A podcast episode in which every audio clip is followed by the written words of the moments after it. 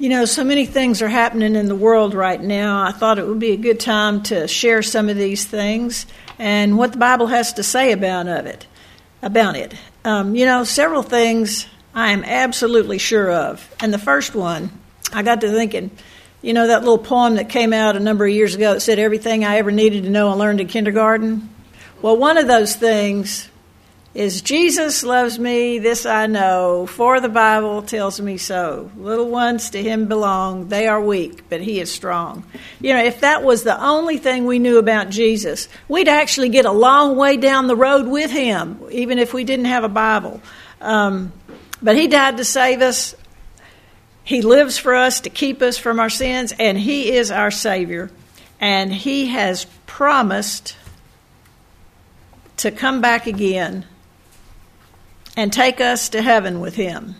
Now, today, I'm not going to be the only one that's talking. Some of you guys are going to talk, so maybe you want to get the microphones back again because I want somebody to read this verse for us.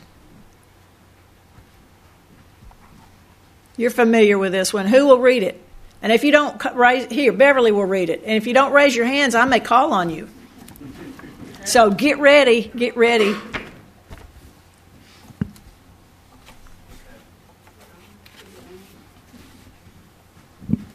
Now? It's on. Okay. John 14, 1 through 3. Let not your heart be troubled. You believe in God, believe also in me.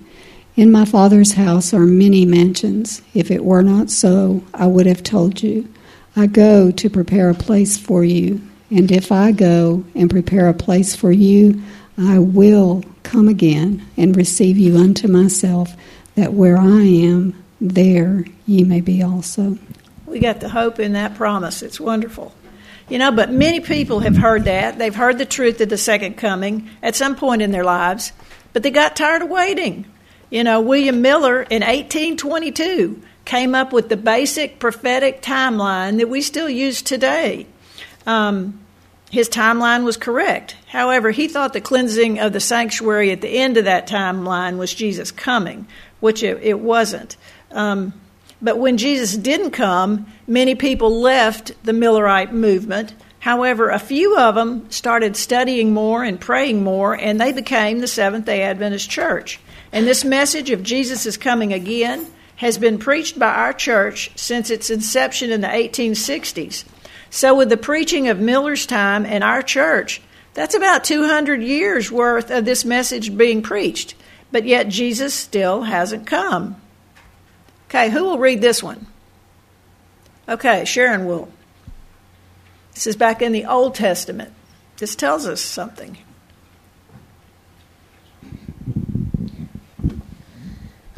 And it shall be said in that day, Lo, this is our God. We have waited for him, and he will save us.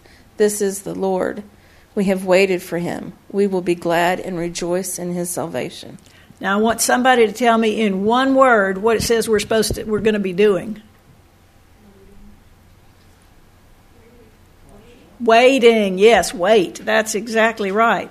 So God's people should pray in faith, uh, spread the three angels' messages, and await for God to act.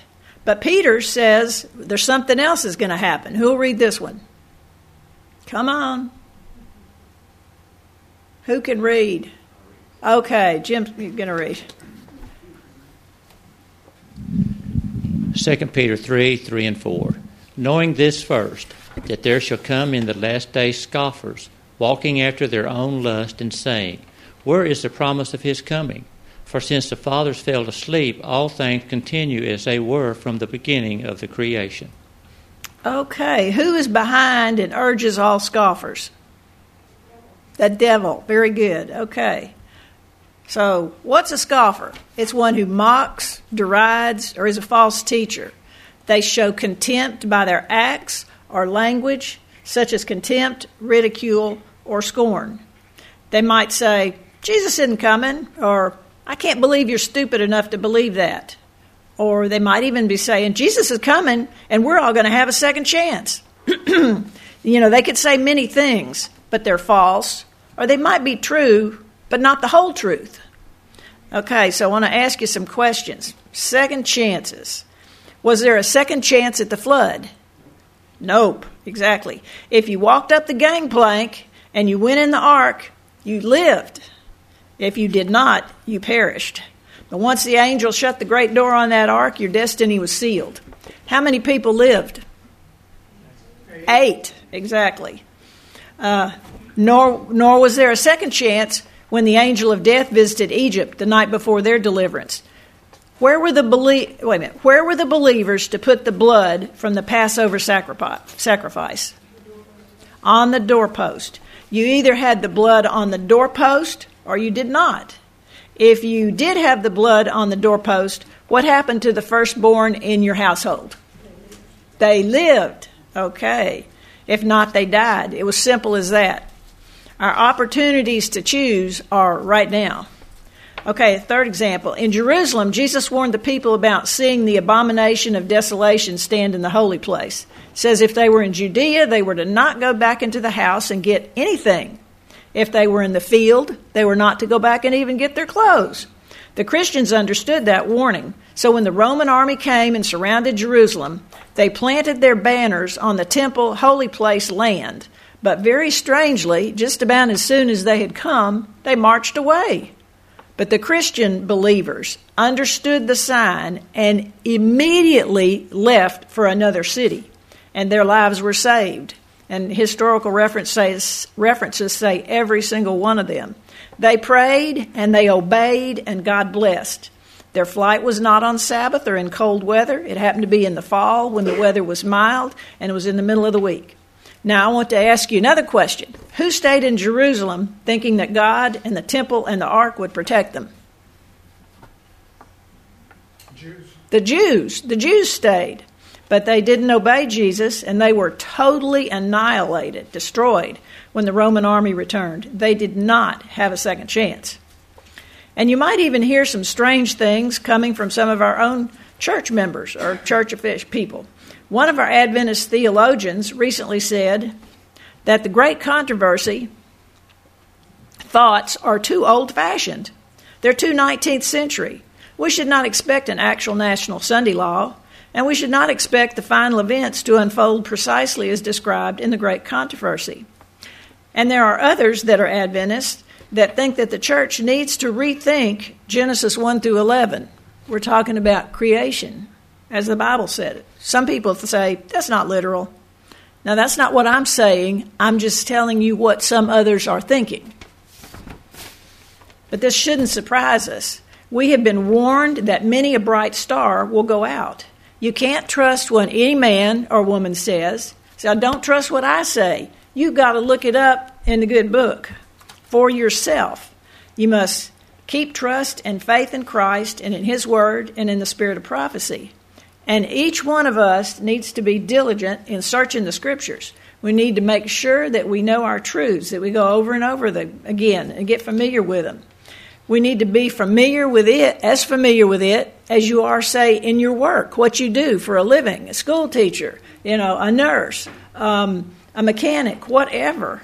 Um, if you don't, we're endangering our Christian life and our character. And we need this for three reasons. One is just to prepare us for what's coming ahead. Two is so we can share with others and help them to prepare. And three is to protect us and prevent us from being carried away by every wind of doctrine that Satan is trying to send our way. So, sharing scriptures. Can each of you, think about this, if you had a friend that said, Well, why do you go to church on Sabbath? Why, why do you go on Saturday? What's the deal about that?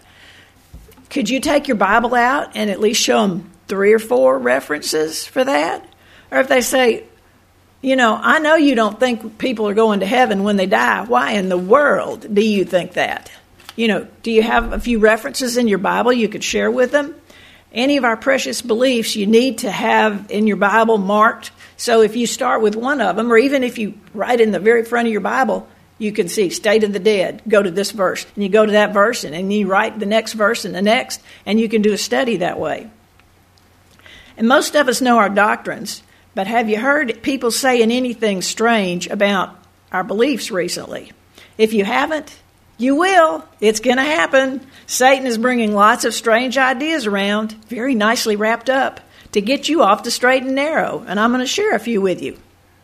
Um, the first one is Jesus is going to come in 2027.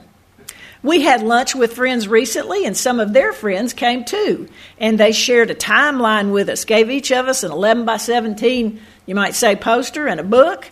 And uh, they said they've got it all figured out. The final Jubilee is in 2027, and Jesus is coming shortly thereafter. Um, this is every wind of doctrine. It might be true, but it certainly might not be true.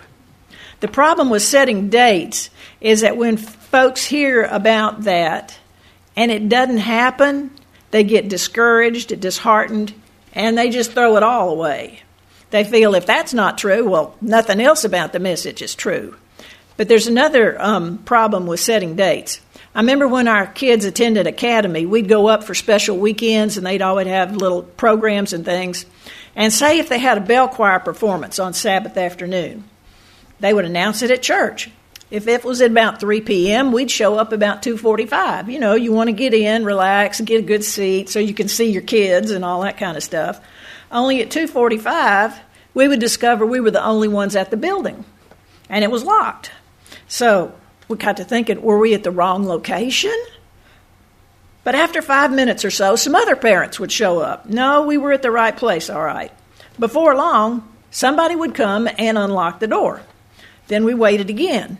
At about one minute till three, all the students would rush in, every door. You'd see them, boom, boom, boom, boom. They're all showing up.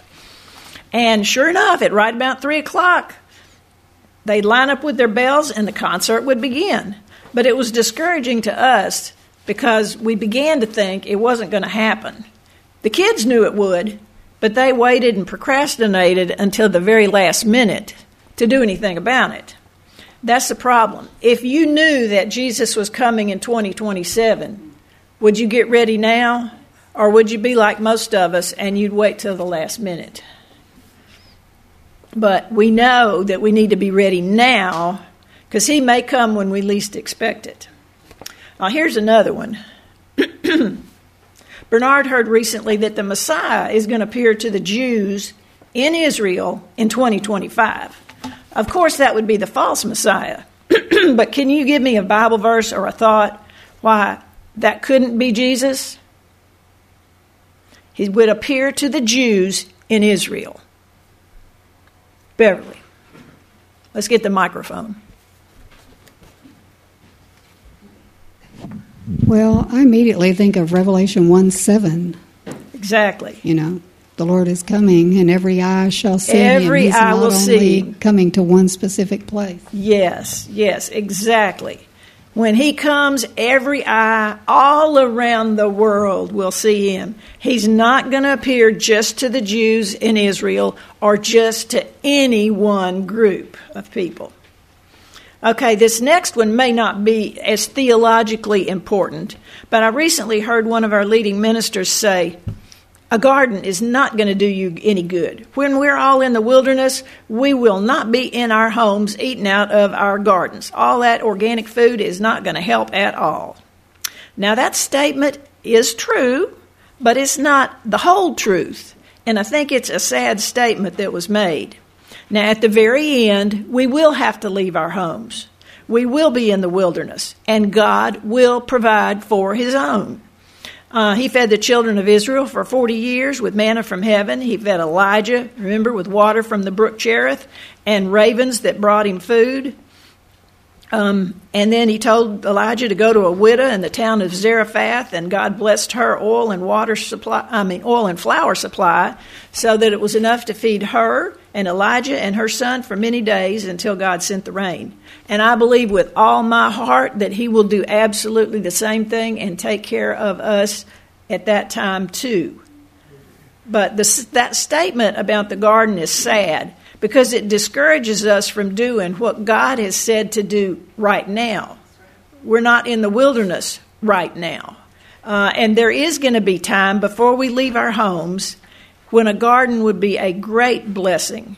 You know, children can help with the garden, have an area of their own where they can grow flowers and vegetables, and you can learn a lot of lessons from gardening. and you get strength from being outside, and food fills your bellies. Um, the church is blessed with the spirit of prophecy. Our church is. We have a voice, a prophetic voice who has already spoken that says, Move out to the country, get some land where you can grow a garden. And fathers and mothers who possess a piece of land and a comfortable home are kings and queens. But I'm preaching to the choir on that one because about everybody in this church lives either in a small town or out in the country. Um, but there are benefits to being there. In the country, you got more clear skies and fresh, pure air to breathe. You got pretty surroundings with the fields and the water and the woods. You got land where you can grow flowers and fruits and vegetables. Um, you may not be aware, but the elitists and the globalists who seem to be in charge of what's happening right now are trying to get rid of a good portion of people. Now, you may think that is the craziest thing in the world, but it certainly appears that way right now because they seem to be trying to cause a food shortage. And in just the last month, you may not be able to read all that, but it's uh, it shows that in more than a dozen food processing plants in this country have been disabled by freak events. There's two dozen of them listed here. One of them was hit by a plane, the rest caught fire. And this has been going on since 21 and into 22. It's a disproportionate number of food processing plants all over the U.S. have had unexplained accidents. And as you can see, they're all over Oregon, Kansas, Idaho, California, New Hampshire, Texas, Maine, Indiana, Arizona, Arkansas, Washington, Oregon, and it just it goes on. Um, now, this is a picture of the Azure Standard uh, office fire. That's a, a, large organic distributing company, the largest one, independent one in the country. And um, in many of these cases, the fires were totally uncontrollable and they just seemed to erupt suddenly. And they weren't able to save the structures because the fires were so enormous. You know, I hope truly that these things were simply accidental, but it just really does seem strange. And the government has recently said that food shortages are going to be real. Another example Union Pacific Railroad recently announced that they would start deplatforming rail cars carrying fertilizer to U.S. farmers. That makes you wonder. As we're running straight into a global food crisis, why would the rail companies decide to drop fertilizer and also grain shipments? And companies like CF Industries, which produces nitrogen and hydrogen fertilizers, were warned that if they didn't reduce the number of their rail cars by 20%, they would be banished from the entire rail system. And more than 30 companies are facing these restrictions. Um, seems to be jeopardizing farmers' harvest and is going to increase the cost of food for everybody. And fertilizer prices are at record highs. They're almost double last year's. And if you don't believe it, you go talk to Bobby. He'll tell you. That Bobby, I know you're in the back listening that means the cost of crops is going to be higher.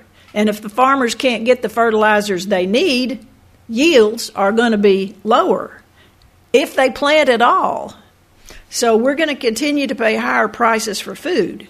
So, see why having a garden is a, a good idea? Here in East Texas, you can grow both cool and warm weather vegetables, of course, at different times of the years, year. Uh, berries, melons, and other small fruits do well here.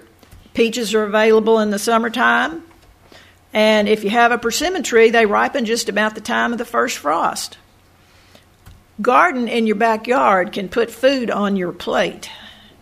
And it's a really good thing to have flowers. They're beautiful, but they also attract the pollinators. And the pollinators pollinate your fruits and veggies so that you have more of them. A lot of people don't realize that that garden just might keep you alive. Now, if these things aren't enough to uh, wake you up, there's more. Supposedly, a new bird virus is around, and the government authorities have destroyed more than 30 million chickens and turkeys in this country due to that flu. And this includes big poultry and game producers, you know, the ones that have thousands and thousands of birds.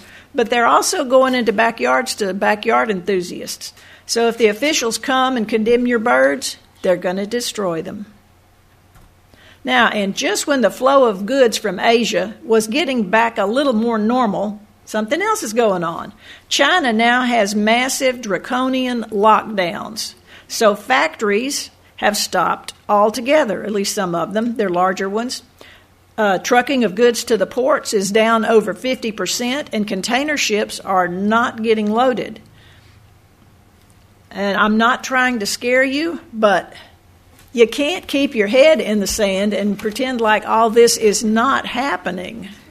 You know, it is the work of Satan. He is trying to dishearten God's people and unsettle their faith. But we know that at that time, you know, at that time Michael shall stand up, the great prince which stands for the children of thy people, and there shall be a time of trouble, such as never was since there was a nation, even to that same time. And at that time thy people shall be delivered, every one that shall be found written in the book. Now, there's two other um, ones from Psalms that I'd like to read 27 5. For in the time of trouble, he shall hide me in his pavilion. In the secret of his tabernacle, he shall hide me. He shall set me up on a rock. In Psalm 37 39. But the salvation of the righteous is of the Lord. He is their strength in the time of trouble. As believers, we have nothing to worry about from God in the time of trouble. Now, in the time of trouble, people will be upset with us, but God will not. And these these verses are full of promises for God's people. But the crisis is steadily up, upon us. The sun shines in the heavens, passing its usual round, and the heavens still declare the glory of God. Men still eat and drink and plant and build, marry. Merchants are still buying and selling. Men are jostling one another, contending for the highest place. Pleasure lovers are still crowding to theaters and gambling halls. The highest excitement prevails, but probation's hour is fast closing. Every case is about to be eternally decided. Satan sees his time is short, and he's set all his agencies to work to deceive men, delude them, occupy their time, entrance them until the day of probation ends and the door of mercy is forever shut. The time is right upon us when there will be sorrow that no human balm can heal.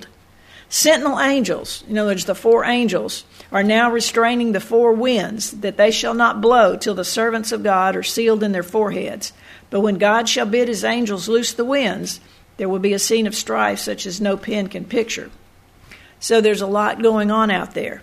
And there's still more happening in the world. The, in December of 2020, this Council for Inclusive Capitalism announced a new partnership between the Vatican, the Rothschilds, and some of the large investment and business leaders around the world. Pope Francis wants an economic system that is fair and trustworthy. I thought, well, that sounds good, but what has a church got to do with being involved with big business? I couldn't figure that one. But this council is led by a core group of global leaders known as the Guardians. They represent the largest companies in the world with over 200 million workers in many countries. But more reading led me to realize that what they really want to do is eliminate the free market capitalism, our economic system on which the U.S. is based and which is provided. And it's not perfect by any means, but it has provided more freedom, more opportunity, and more wealth for anyone who was willing to come to the U.S. and work.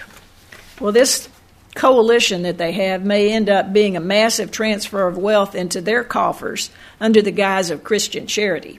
This is kind of part of the big reset. I think there's a lot involved with that. COVID crisis accelerated it because you know many companies and small businesses were forced to close during COVID. 60% of those never reopened. But there were a few large corporations and businesses that saw record profits at the expense of many of the small ones closing. And the World Economic Forum saw COVID as a great opportunity to reorganize society and gain control. Um, they started the Great Reset in response to COVID and also for climate change. And they consider it part of the fourth industrial revolution. Then those three were the mechanical revolution, the electrical, and the digital. And I thought this was strange, but here's what they want to do. The fourth industrial revolution is where they the convergence of artificial intelligence and genetics. And you're like, what are they talking about? They would love to merge humans and machines so that once we become digital entities, they can monitor us, surveil us, and our every move will be collected and stored. They would like to connect our brains, brains directly to the cloud to mine our thoughts. But a note of hope. The Great Reset is doomed to ultimate failure. All these things are. Revelation 18 says so. And I want you to go home this afternoon and read Revelation 18, but I'm going to read a little bit out of it and pick and choose. Babylon the Great is fallen, is fallen. And the merchants of the earth are waxed rich through the abundance of her delicacies. And I heard another voice from heaven saying, Come out of her, my people, that ye be not partakers of her sins, and receive not of her plagues. For her sins have reached unto heaven, and God has remembered her iniquities. Therefore her plagues come in one day death, mourning, and famine. She shall be utterly burned with fire. And the kings of the earth, they shall bewail her and lament for her. And the merchants of the earth shall weep and mourn for her, for no man buys their merchandise any more. For in one hour so great riches come to nothing. You know, God is going to take care of this, but we're not quite there yet. Um, those behind the Green Revolution would like now a climate lockdown to reduce fossil fuel usage. But it's really about destroying the global economy and exterminating the human population. And here's another one to think about. Have you heard of UBI? Universal Basic Income. That's a financial plan where all citizens will regularly receive uh, a financial amount paid by the government without having to work or to do anything to receive it. They've set an amount so far at a thousand a month, and some people would be able to live on that. So they wouldn't work since they don't have to. And there's several reasons I feel this is a bad idea. It will not solve poverty, for Jesus said, "The poor you have with you always." Yeah, it's not going to work. It's not economically sustainable. It's been tried before, and it didn't work because the fewer people you have working, the fewer you have to pay taxes to pay for this. And it's not good for people not to work. God works and He made man to work. Remember, on the seventh day, God ended His work. He works. And then on Sabbath, He rested from all His work. And it says, God, the Lord God took the man and put him in the Garden of Eden to dress it and keep it. So man's supposed to work. You know, people are happier generally when they work, when they can provide for themselves and take care of their families. It gives them a sense of purpose, a feeling of well being, and it boosts physical, mental, and emotional health. Another problem with the UBI is that before long, there'll be restrictions on it, like there are in China. Certain behaviors are acceptable, others are not. Discussing religion or grumbling about state policy is unacceptable. So those bad behaviors will result in a lack of privileges like your job or money in the bank or faster internet or bank loans or the ability to travel. They'll keep you from going anywhere. They'll keep your children from going to school. They just and if, if you're bad enough and you're blacklisted, you'll be sent to re education camp. Now, the globalists and elitists are not happy about people they cannot control. Now, think about this. If you live in the country and you raise your own food and you don't take the UBI offered, they are much less likely to be able to control your activities. And I understand that the globalists really fear these people because they're totally outside of their realm of, of, realm of control. Now, the climate people also are calling for a Sunday green Sabbath, forcing people to stay home in honor of Gaia, the goddess of the earth. It's truly satanic worship. Um, it's instead of our Creator, it's on a day chosen by the, the Catholic Church. Sabbath should be about our relationship with God and honoring Him. And there will be a global coalition, all the kings of the earth, against God's people. Revelation 13 16 through 17 uh, says, And he causeth all, both small and great, rich and poor, free and bond, to receive a mark in their right hand or in their foreheads, that no man might buy or sell, save he that had the mark, or the name of the beast, or the number of his name. And Revelation 18:3, for all nations, this is going to be a worldwide thing, have drunk of Rome's wine. They're in cahoots with her, and the merchants of the earth are waxed rich through association with her. Now, in our education area, the godless theory of evolution has permeated all levels of society, especially in science and education. In many public and some private schools, our children aren't being taught reading, writing, and arithmetic and how to think. Test scores are dropping like a rock. They're being taught about global warming and the polar bears. They go to the library and there's a drag queen reading them some kind of story. It's, it's a sad situation. And also, another thing that's being taught is they're learning that their skin color determines their fate. And one group is hopelessly oppressive and the other groups are hopelessly oppressed. Education is trying to eliminate the strength of America due to us being a melting pot. That's always been our strength. And the military, they've got problems too. I didn't realize this until recently. Christians in the military, the, the service members and the chaplains, risk court martial, prosecution, or even discharge if they talk about Jesus, quote the Bible, or share their faith. I mean, that's what a chaplain is supposed to be able to do. Even worse, if an atheist, a homosexual, or a non Christian is offended in any way, the Christian service member can and will be punished. This began back under Obama's administration, and silencing the service members and chaplains is bad enough.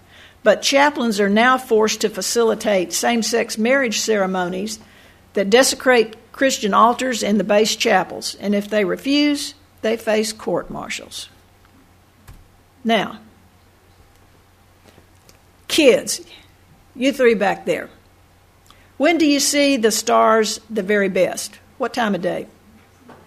At night, all right. How many stars do you see in the daytime? None, exactly. Stars shine best in the darkest night. And I think we're getting closest to the darkest night right now. The Lord has got faithful servants. He's got stars who, in the hard and terrible times, are going to be quite visible. They're precious ones now hidden who have not bowed the knee to Baal, just like in Elijah's day. They have not had the light which is shining on us, some of them, but the brightness of a genuine Christian character will always shine through. And let's remember what Jesus said. Who read this? Somebody raise your hand. Okay, Sharon will. If she needs a mic, it's on its way.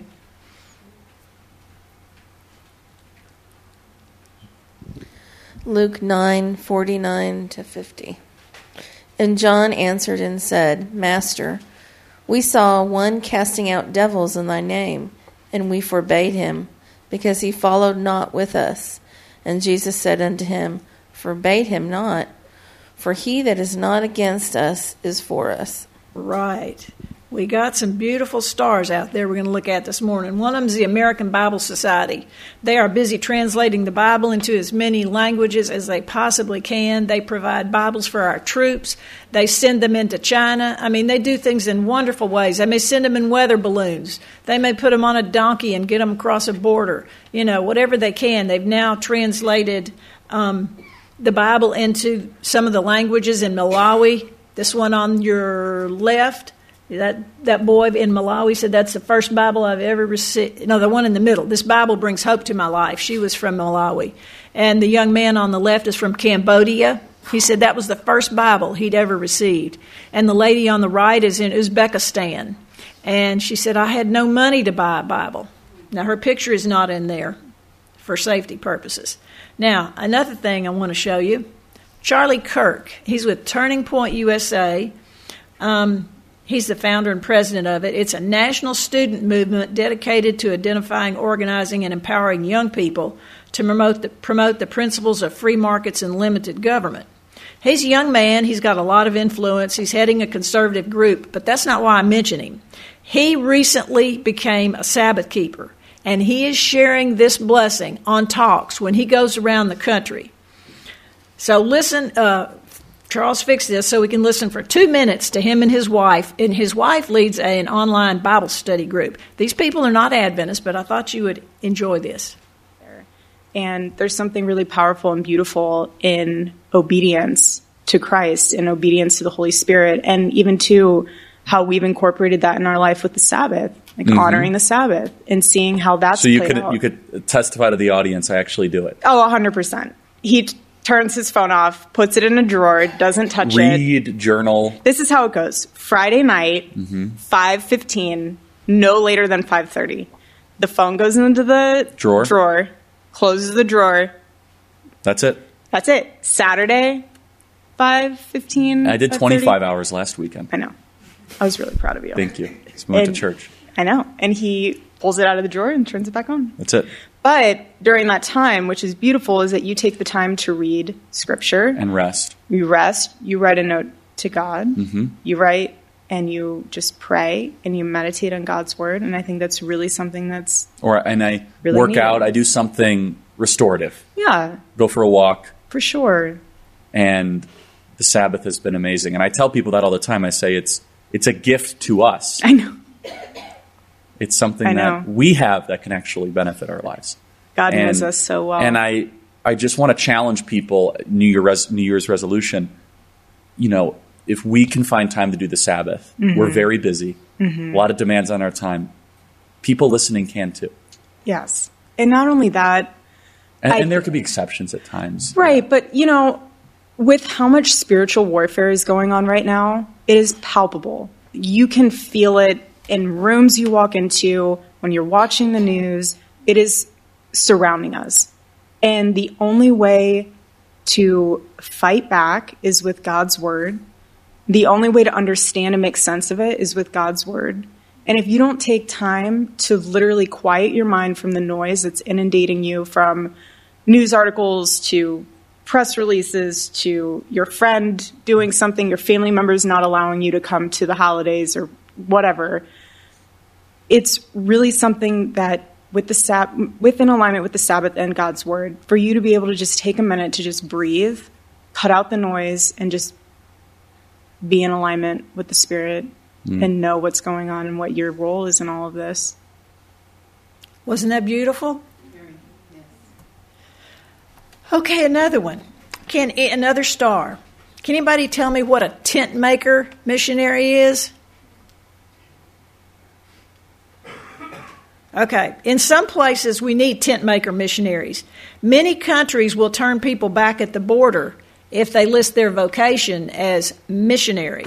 However, almost anybody can go to a lot of countries as an English teacher, an engineer, a scientist. Doors are closed for missionaries, but they swing open wide when you have a skilled, educated professional who's willing to share their occupational talents and the gospel. And Adventist Frontier Missions will now train and coach individuals and families who are willing to use their careers overseas for the glory of God. You don't call yourself a missionary, but they often speak of their love for Jesus, and where there's no tolerance for overt church work, they make their homes secret churches.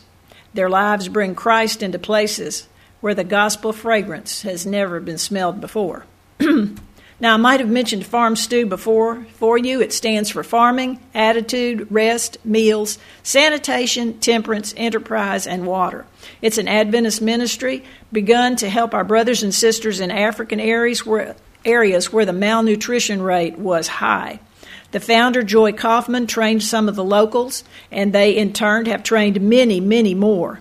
Whole villages have become Seventh day Adventists, and they have thriving gardens, happy, well fed, nourished children, and clean, tidy villages. Local officials have taken such note of this, they've asked Joy to come to other areas. And this has happened so much, and Farm Stew is growing. It's now in many African countries. It's in Cuba, it's in Brazil, and it's in the Philippines. And they were involved in the big evangelistic series over there. She did the health ministry talks um, when the all of the uh, what do you call the people? The what? The guerrilla fighters came to the Lord, and she was involved with that and in teaching them how to garden. They provide training for gardening, starting small businesses, and building and using latrines. And after a um, an entire village is committed to living this uh, healthy lifestyle, they put in a water well in the area so that they have clean water. And these people here, they've now just recently, uh, they asked for donations recently because even though they were teaching the people what to do, they had no shovels, they had no machetes, they had no hoes. So they've now gotten those tools to allow the people. And this is South Sudan, which is probably the worst malnourished country and the hardest to garden in. But now they've uh, they're going to be able to tend their gardens, and they these over on the right they bought them six. They're ox plows. They they look a little strange, but I guess if you have an ox, or maybe you can function on your own. I don't know. Uh, if they're going to be the oxes. But anyway, uh, these people now have hope, and Africa is changing because somebody shared our health message. Each of us can be a bright, shining star for the Lord. And I just wanted you to know that that picture is a real star in the sky, in that constellation. You know, we can serve, whether we serve around the world or we serve right here in Mount Pleasant. Your qualifications are just to be true, faithful, believing, and willing to serve and bring others to God's truth. It's not dull and boring, it's exciting. You might preach to thousands, and you might just share with your neighbor, one person or a family in the quiet setting of a home. But we need to remember only those who have been diligent students of the Scriptures and have received the love of the truth will be shielded from the powerful delusion that takes the world captive. We need to get ready we want Jesus to welcome us home with, Well done, thou good and faithful servant. Amen. Amen. Let's bow our heads. Dear Heavenly Father, we thank you so much that you love us, and even though terrible times are going to come, you will be with us. You are our salvation. And we just pray that we will keep those thoughts in our hearts and minds and realize that when we walk out these doors, we're entering the mission field. And we just pray for your blessings this week and ask for your guidance and leading. In Jesus' name, amen.